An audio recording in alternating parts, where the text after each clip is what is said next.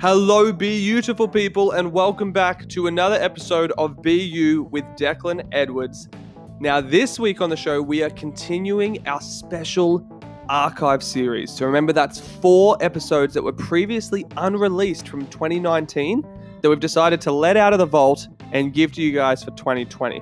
And this is all happening in the lead up to the launch of our brand new series on BU with Declan Edwards. Don't forget, we have 3 incredible series, all dropping on the podcast mid-February. So to recap, we have the 15-minute mindset series, and that's where in 15 minutes or less, I teach you practical skills and tools to enhance your mindset and enhance your life. So it's real short, it's real punchy, it's real actionable. It's going to be one of my favorite ones, and that comes out every second week as of mid-February. We also have our Insider Scoop series where we interview members of the BU community. They could be graduates, tour attendees, current coaching members, or it could be our staff, just to get firsthand insights and share firsthand stories of how personal development and well-being can change your life and the life of those around you as well. And that's going to be coming out every month as of mid-February. And then finally, we have the Wizards of Wellbeing, which is the series where we bring in guest experts who are creating absolute magic in people's lives. And we get them to share their tips and tricks and perspective on how you can live a happier and more thriving life. And that's also coming out once a month as of mid-February. But in the lead up to all those seasons dropping, as I mentioned, we are releasing these unheard of interviews from last year. And this week we've got a really special one that's close to my heart.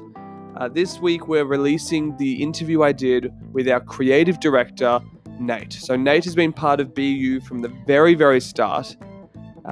Nate has been a close friend of mine for, we realized in this interview, over 7 years. And I've personally seen a really beautiful change in Nate over the years as he became more clear on who he is, what his values are, what matters to him in life. And he started living a life more in alignment with that.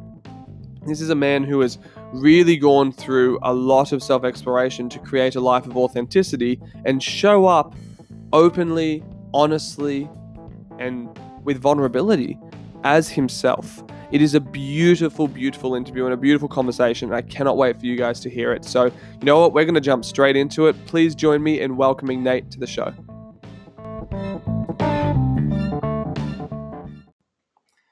Okay, here he is, the man himself. I am joined today by a very, very close friend of mine. As you would have heard in the introduction, Nate and I have known each other for a long time, and I'm particularly excited to have him on the show, really because we've worked together for years. We've known each other for years longer, and I think we've formed a really nice bond, not only in being in BU together, but outside of that as friends and really valuing each other as individuals and our own growth as individuals. So it always excites me when someone I care deeply about and I'm passionate about seeing grow as an individual randomly messages me and goes, by the way, if you've been thinking of getting me on your podcast, you should do it now. And I went, you know what? That's a bloody great idea. Let's get him on. So Nate has just come back from Seed, and I'm not even going to remotely try and describe it. My awareness of it is, I imagine, similar to a lot of our audience's awareness. So for those listening, Burning Seed is an offshoot of Burning Man, which is the more famous one that's obviously over in the US. And that is literally where my understanding of this stops. And I think that's where my understanding of this would stop for most of our listeners. So I'm particularly excited I imagine that's going to come up in conversation because the message you sent me came straight after that event that you were at. And I know you and I have had a couple of discussions since then about the growth and the exploration you had of yourself there, which I'm very excited to share with the audience. So before we jump into all that, though, I would love to throw to you and just get your perspective, Nate, on why this basically came to be. Like, why now? Why here? And really just explain a bit more as well about what facilitated that for you. Yeah, sweet. Yeah, like you said, we've known each other for quite a while now. It's almost 7 years. Jeez, yeah. Yeah, so I'm stuck with you for life now. It would be more than 7 years now. Yeah. There's a study or something that if you've known someone for 7 years and you've been friends with them for that long, you're kind of stuck with them for life. Oh, wow. Yeah, so I'm stuck with you for life now, mate. Mate, done. I'll take it. Yeah, me too. Cool. Yeah, the reason why I hit you up was, like you said, we have known each other for quite a while and we've seen a lot of growth in each other. And over the past 3 years, Burning Seed has been like a really pivotal part in my growth. Lots of it's for me, it's a really special place where it gives me time to get away from the real world and just kind of take a step back and really look at myself amongst lots of other things while you're there. But it seems to be a boiling pot for that type of experience for me. So I got a lot out of it this year as well as I have the previous years. And I was like, you know what? Declan's got his podcast going. Perfect. I feel like I've got things to share that will help me process my experiences there as well and might give a bit of value to other people. Which is such a great expression of a couple of things. I think one, allowing yourself the space from your day-to-day life or what you might call the real world to reflect without that external influence. Yeah. And then also taking the reflection and consciously processing and putting into action afterwards. I do worry a lot of people will go to something like this or travel or whatever it may be for them, getting that space to reflect. And they have these realizations, but then there's no actual processing afterwards. There's no embodiment afterwards. There's no action afterwards. And I do believe that sharing your realizations is such a great way to embody them. So I'm really actually quite grateful for you taking that opportunity to jump on and to do this. Tell me about, now I can see them there, I'm sort of looking at your notes. There's, and I know we've had this conversation before, these 10 principles that form the foundation of Burning Man and Burning Seed, and that I know have formed a massive contribution in your personal development and growth. Yeah, so that's what makes Burning Seed an offshoot of Burning Man. It's one of the three regional burns in Australia. So there's Burning Seed in New South Wales, Modifier in Queensland, and Blazing Swan in Western Australia. And the thing that makes them regional burns is that they're based on the same 10 principles that Burning Man is. And those 10 principles are radical inclusion, gifting, decommodification, radical self-reliance, radical self-expression. Get back to that one because it's a massive one for me. Communal effort, civic responsibility, leave no trace, participation, and immediacy. The reason why I said I'll come back to radical self-expression is because that's the first thing that got me really interested and intrigued by Burning Man before I found out about Seed. The concept of having a space where you can radically self-express yourself really spoke to me because for a lot of my life I've held back in expressing myself. So it was a massive draw card for me, and I've gotten a lot out of having a place that allows me to go, this is what I'm really passionate about, this is what I love doing, and kind of having that space that gives me permission to express it so wholeheartedly. Mm. And really take away like the masks and the... Yeah.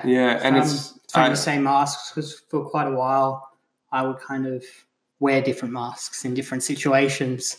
And having been at Burning Seed, I've learned to stop putting on other masks and just have my face and present it. Which, I mean, obviously, you've been a part of BU since the very start. It's such a big part of our ethos is the best gift you can give the world is to be you and not have to juggle all these masks. But that can be such a difficult thing to do. And it's funny that you mentioned as you were going through the principles, you literally read my mind. I was going to ask, so is there any of those in particular that really stood out to you?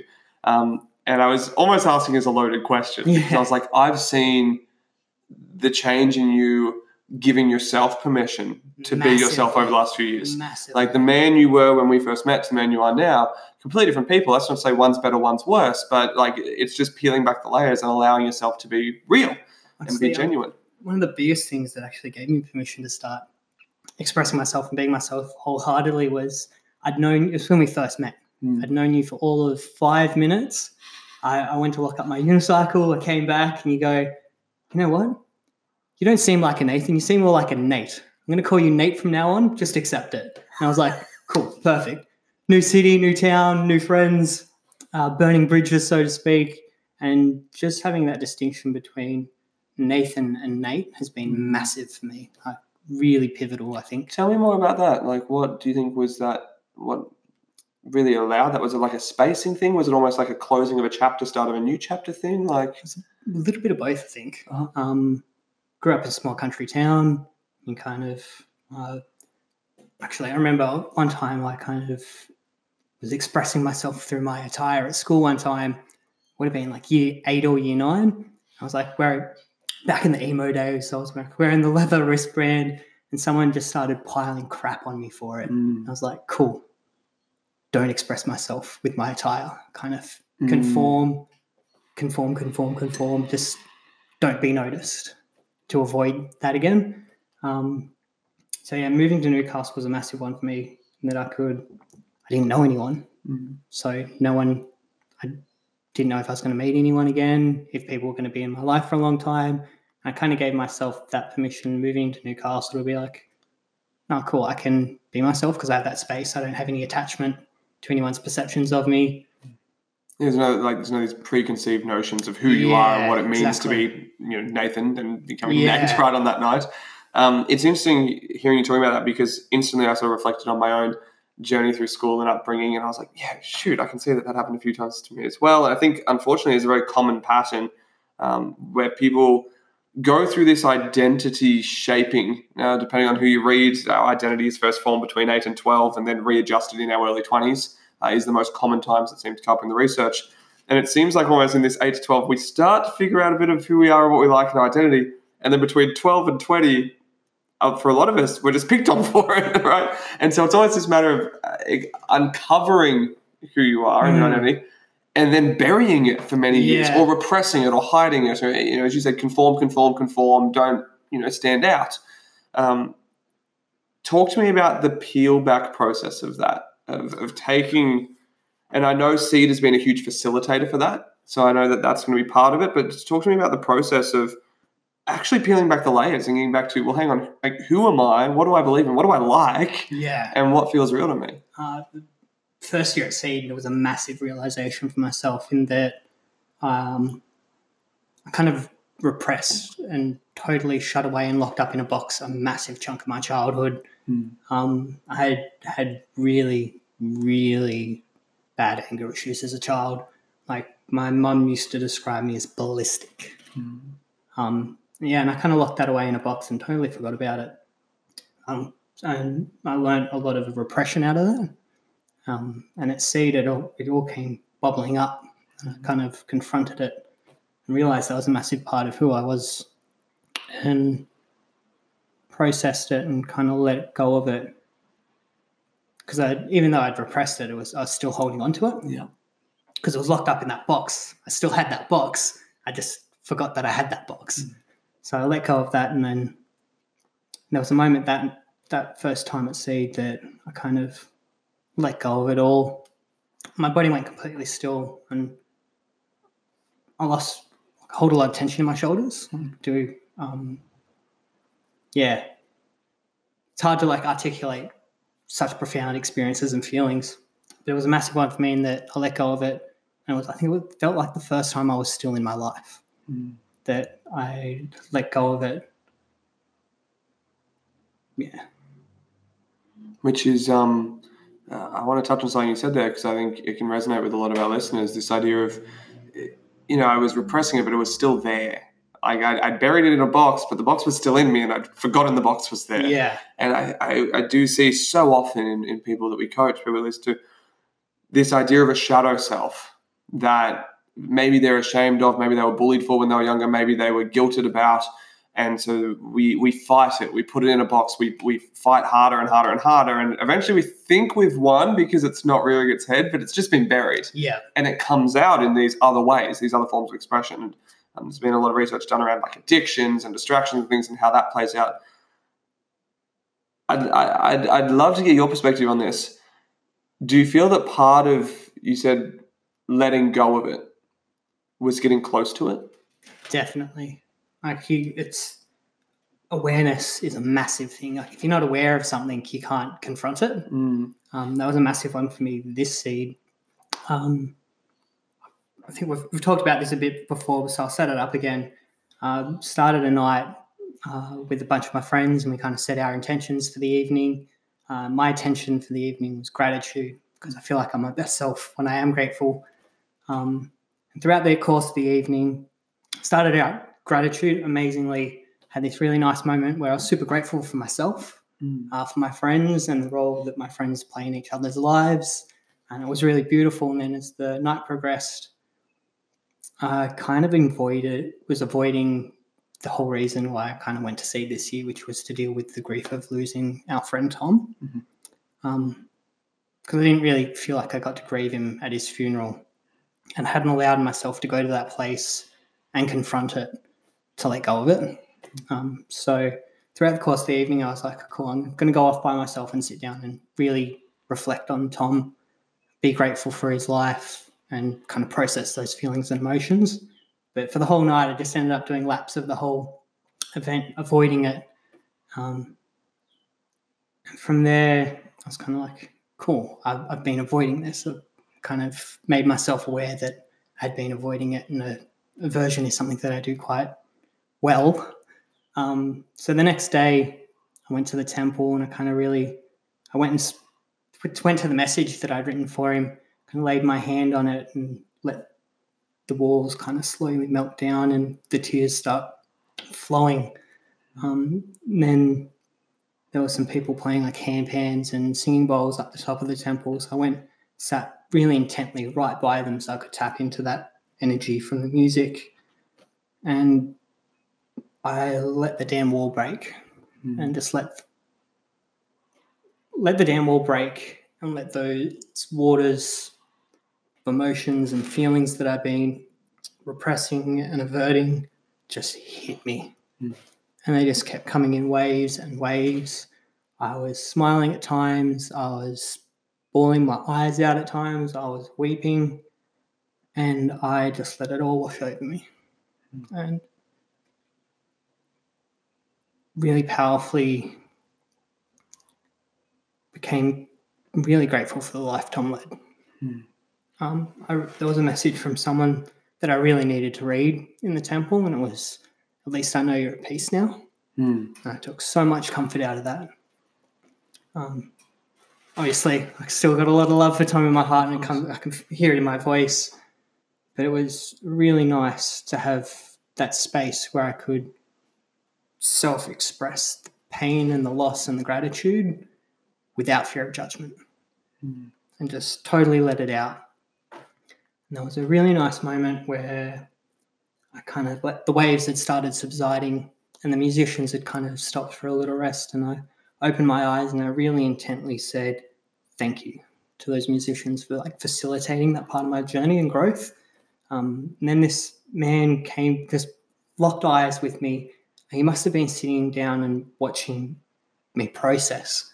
And he just locked eyes and just held my head and looked into my soul. And there was no judgment on his part and no fear on my part. And it's probably one of the most intimate moments I've had with someone. And just that someone could witness and be there in that way was something amazing for me. Yeah, and for me, mate, I really want to just recognize and appreciate you sharing that experience so openly. As I said at the start, I'm such a huge believer that our own moments of growth and challenge can be a platform to help so many others go through that and to plant a seed for them. So you giving yourself permission to share that so openly and wholeheartedly, I have no doubt has made an impact on someone listening.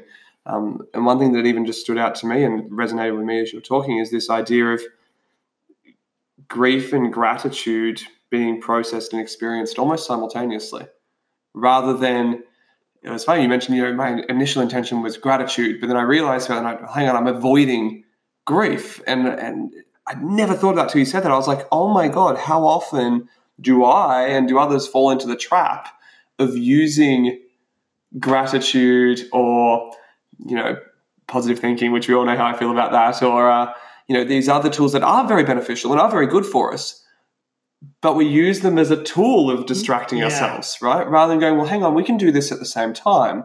There is, beauty and darkness and struggle and joy in grief and in gratitude. And it's really quite beautiful hearing how those started to wash over you together. Yeah. You mentioned this idea of they came in like waves and the damn wall was broken. And I can't help but think, in my head, I imagined the idea of the damn wall breaking. I also imagined that in the lead up to that damn wall, it's not just a wall holding you there. It's like literally you holding it. Oh, yeah. Right? It's like there's so much conscious effort and unconscious effort and energy put into holding all that back. Talk to me about how you felt after it. So you let the wall down. It all washes through you.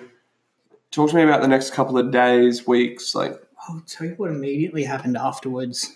So where the temple was about maybe a kilometre away from where we were camping, and as the waves subsided and I came to a very peaceful place, definitely wouldn't say happy. It was just peace and content and calm. I came out of the temple and I saw maybe half a dozen people that I knew, and I was like, I could go and engage with them, but I'm just going to sit in this.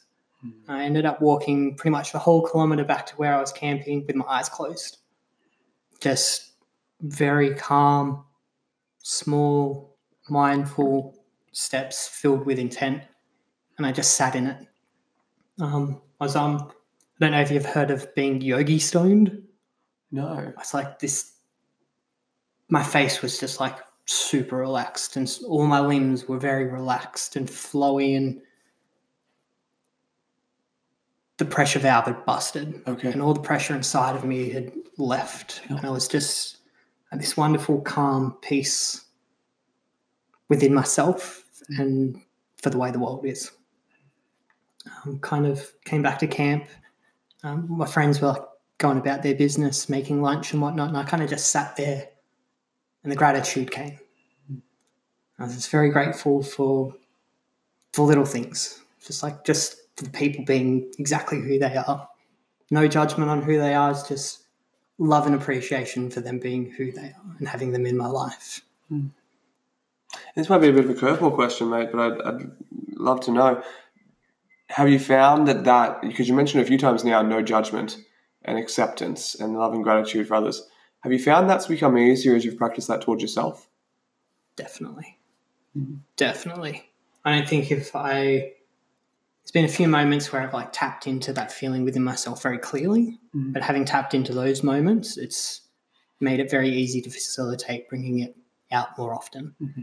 It's like, I think we've discussed this quite a few times. That's the trouble with like the positive thinking movement is you can't be happy all the time. It's an unattainable goal. So I feel having been able to tapping into certain emotions and knowing that I can access them has given myself permission to let them flow more freely and not repress them as much. Bringing back to what you said about bringing that outside of the event as well and back into the real world, or the default world, as burners call it. It's a massive thing. And it's a big challenge after you come out of a week of being at Burning Sea, is how to integrate it into your daily practices. And that's something that I came out of this seed with a lot of intent, is that it's really cool to like be able to go away once a year and experience and have all these things happen. But it's really important for myself, that to make sure that I don't do avoidance, is that I deal with things throughout the year and kind of process and have the intent of bringing what I experienced there and what helped me there into my daily rituals and practices. Mm-hmm. Yeah, I suppose if we use the analogy of the dam, it's almost as if like you go away, tear down the dam wall, let it all out, and then you go back to day-to-day life. And whether it's the environment, whether it's other people's perceptions, whether it's old habits, whether it's you just falling into familiar patterns, that damn wall gets rebuilt. And then a year later, it's overflowing and you're like, oh shit, now I've got to go, blow this out. And I think I love the idea, and I know we caught up about this when you got back, of making it this intentional regularity, these small sips of water. And if we use the analogy, instead of building the damn wall, it's just letting a river flow. Yeah. And sometimes that river's going to be really calm and beautiful and peaceful, and sometimes it's going to be quite stormy. And sometimes I'm going to want to go in there and put up the flood wall again. Yeah. I think I'm learning within myself how to add those little breaks as the dam wall goes up. It's like, it's all right to have the wall there, but I'm going to put a couple of holes in it so it doesn't build up for a year, and then I need to, because that's a big thing I called myself out on. In doing avoidance was like placing all this expectation on Burning Seed as being the release valve, the place where I can let the dam wall break. And I was like, hang on, if I stop building the dam wall break, I'm not going to need to go away once a year and let it bust down again. And I mean, for you, that was the expectation around Seed. I see so many people, and I know in the past I've definitely been like it, where it was the yearly holiday, or it was, the most insidious version of this is the living for the weekend. Yeah. The damn wall goes up for your professional life of 5 days a week, and then on the weekend, well, now you can be yourself. Now you can process emotion. Now you can let it all out. And so the cycle goes. So, you know, for everyone listening, just I'd highly encourage you to take real conscious note of what Nate is sharing with us here in terms of it's amazing to give yourself space to do that and do the deep work. And I'd say it's necessary. But once you've done that, it's also about continuing it as a habit and as a process and making it flow. Correct me if I'm wrong. It seems like the big themes here that are really coming out are awareness, acceptance instead of judgment, and permission are the three that have really stood out to me so far. Permission's been a massive one for myself. There's a particular philosophy called Thelema, and the core principle of that is do what thou wilt, shall be the law, and the whole law, love under will. And when most people hear do what thou wilt, they think, oh, cool. Let's be debaucherous. Let's be terrible. Let's go do whatever I want. It's really about following what they call your true will. So that's what you're innately going to do and not fighting it, and just it's like, I'm going to do this. This is the way my brain works and it's going to do this. So I'm going to accept that this is the way I am and that's what my true will is. And that's been a massive one for me in allowing myself to have permission to process those emotions and behave the way I do. Yeah. Yeah, it sort of, again, comes back to that uncovering and unraveling of massively. The true self and removing those outer layers and the distractions and the preconceived stories of trying to be someone or something that you're not. I think that's a massive one too, is like trying to fit into the stories. I call them default narratives. It's like it's the white picket fence, the 2.5 kids. Of course. The soccer on the weekend with kids, or the your 9 to 5, clock in, clock out. All that sort of stuff. Massive one for me was realizing that isn't my narrative. I don't need to follow the default narrative. Yeah, I've always joked with people that you remember growing up we had the pick your own adventure books, and at the bottom it would have two options and you choose the page number. I joked with people, I was like, if you were to open the book and read each page and just always choose the first option at the bottom of the page, what you're likely going to get is the default narrative. Yeah. And that might be the perfect narrative for some people. But you're not giving yourself permission to even look at the other options or explore them. Now, I don't know what you were like as a kid. For me, I would always read both options and go, which one do I like the idea of most? And as silly that that may sound, I think if we have that perspective in life to go, okay, I'm not being forced down any path. I do have choice here. I've got the ability to choose. Which feels truer to me? Yeah. Which feels more real? Which feels more authentic? Which one would I have to put a mask on for and bullshit my way through? Okay, I'm probably not going to take that option. Right? I think you can pull it back to the non-judgment thing as well, in that there's nothing wrong with the default narrative, because that's just what I perceive to be the default narrative. It's more of a way of looking at what society has dictated. I feel society has dictated the path that I need to follow. And coming to that awareness of, hang on, I don't necessarily align with those things. They don't serve me. I don't need to follow that narrative. And like writing my own narrative rather than picking the options of the book as well.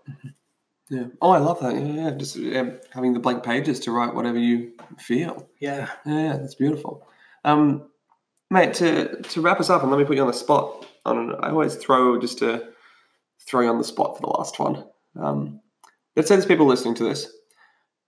Let's hope there's people listening to this. But let's say there's people listening, and for a few people in particular, it's really resonated with them for the reason that they do feel like they're wearing the masks, for the reason that they have an idea of who their true self is, but they're not exploring it. They're putting it in the box. They're repressing and burying it down.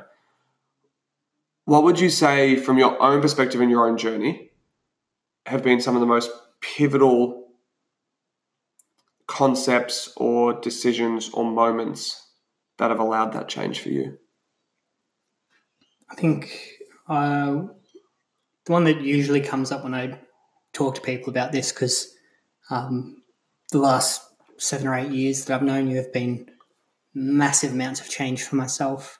I think the real pivotal one for me was making the decision to move to Newcastle and actively get out of my comfort zone. I knew when I moved to Newcastle, I wanted to kind of get away from my old life, so to say, and kind of forge a new one. I knew a big part, even before I started taking a conscious journey of bettering myself and growing my understanding of myself, was to really get out of my comfort zone. I didn't know anyone. When I moved to Newcastle, I moved into a share house with six girls that I didn't know by chance. And they were all second-year students. So I was like, oh, I'm the first-year student. I'll go off, do things by myself. And that's when I met you and a bunch of other good friends, Jordan as well. And I wasn't like, before I moved to Newcastle, there's no way I would have gone to a party by myself. No way I would have been open to just having inserting myself into someone else's conversation. And that's how we met. I was like, I think it was Top Gear of all things.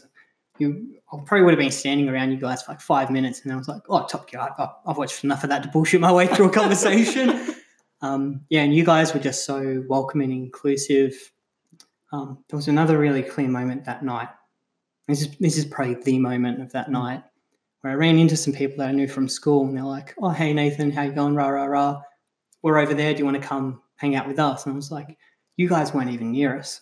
And I was like, oh, sorry, dude. I've actually here with some other friends. And I'd known you for 10 minutes. And I'm like, I made that active decision to get away from what would have been the easy option of going and slipping back into my old habits, and it's like, oh, this is comfortable. I know these people. Like, no, I'm going to challenge myself. I was very comfortable with that as well. I'm going to hang out with these guys and see what happens. And that was a massive turning point for me, because I believe it ultimately ended up where I am now, and I'm very happy and more so content with where I am now. Mate, thank you so much. Yeah, just staying – the perfect timing too. I'm just trying to get the red light saying we're nearing the end. But before we do wrap up, I did want to take a moment to really express my gratitude to you, not only for today, but for being such a big supporter and believer of me, of BU, of this movement, of our community from the very start. It means a lot to me. Yeah, it's easy because I've gotten so much growth out of knowing you before you even started the whole coaching thing. So it's very easy for me to be very grateful. Perfect. Well, thank you so much. Thank you.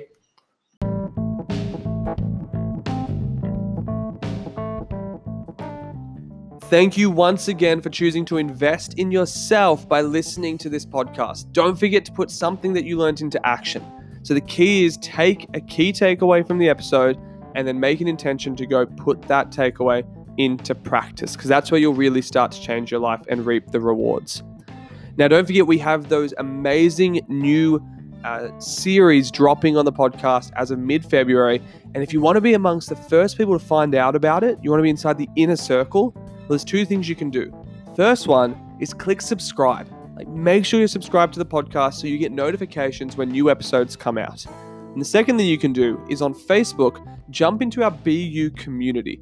It is a gathering place for people who have either come along to a live event, read my book, listened to the podcast. In some way, they've interacted with the BU movement and they want to be part of that tribe. So you can jump in there and connect with like-minded people, but also find out when new episodes come out.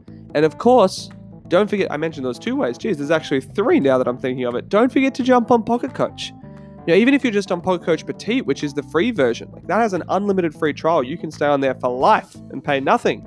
It has all of the podcast episodes available on there for you, as well as all the blog articles that we write. So it's got a ton of resources for you to really dive into and sink your teeth into to help you live a better life. So whether it is subscribing to the podcast, jumping into the Facebook community, or signing up to Pocket Coach Petite, or if you're ambitious, do all three. Why not? Jump in. I highly encourage you to do that. And I'm looking forward to connecting with you more. And as always, until we next talk, you know what we do. Make an impact, start with self, and beat you.